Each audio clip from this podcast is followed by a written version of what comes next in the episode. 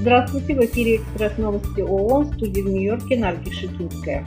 По данным Всемирной организации здравоохранения, с момента начала боевых действий в секторе Газа было совершено более 350 нападений на объекты системы здравоохранения. В результате подобных инцидентов в период 7 октября, когда в ответ на атаку Хамас Израиль развернул военную операцию в Анклаве, погибли 645 человек и еще 818 получили ранения. Об этом сообщил представитель ВОЗ. Последние данные также свидетельствуют о растущем числе атак на медицинские учреждения на оккупированном западном берегу.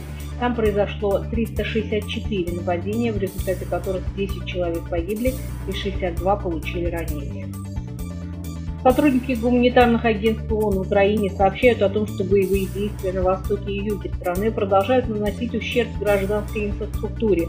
По последним данным украинских властей, с четверга по пятницу были повреждены более 120 домов и объектов гражданской инфраструктуры, включая учреждения образования и здравоохранения февраля 2022 года Всемирная организация здравоохранения задокументировала 1555 нападений на объекты медицинской системы Украины.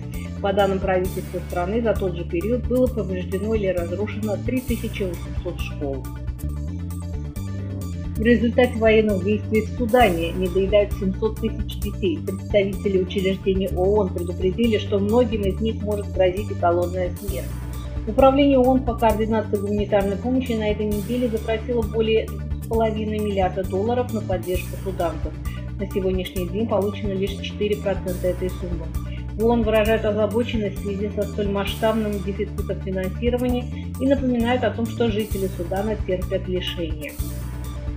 Женщины и девочки продолжают сталкиваться с системными барьерами и предубеждениями, которые мешают им строить карьеру в науке – это лишает наш мир великих талантов, заявил генсек ООН Антонио Гутерреш в своем послании по случаю Международного дня женщин и девочек в науке, который отмечают 11 февраля.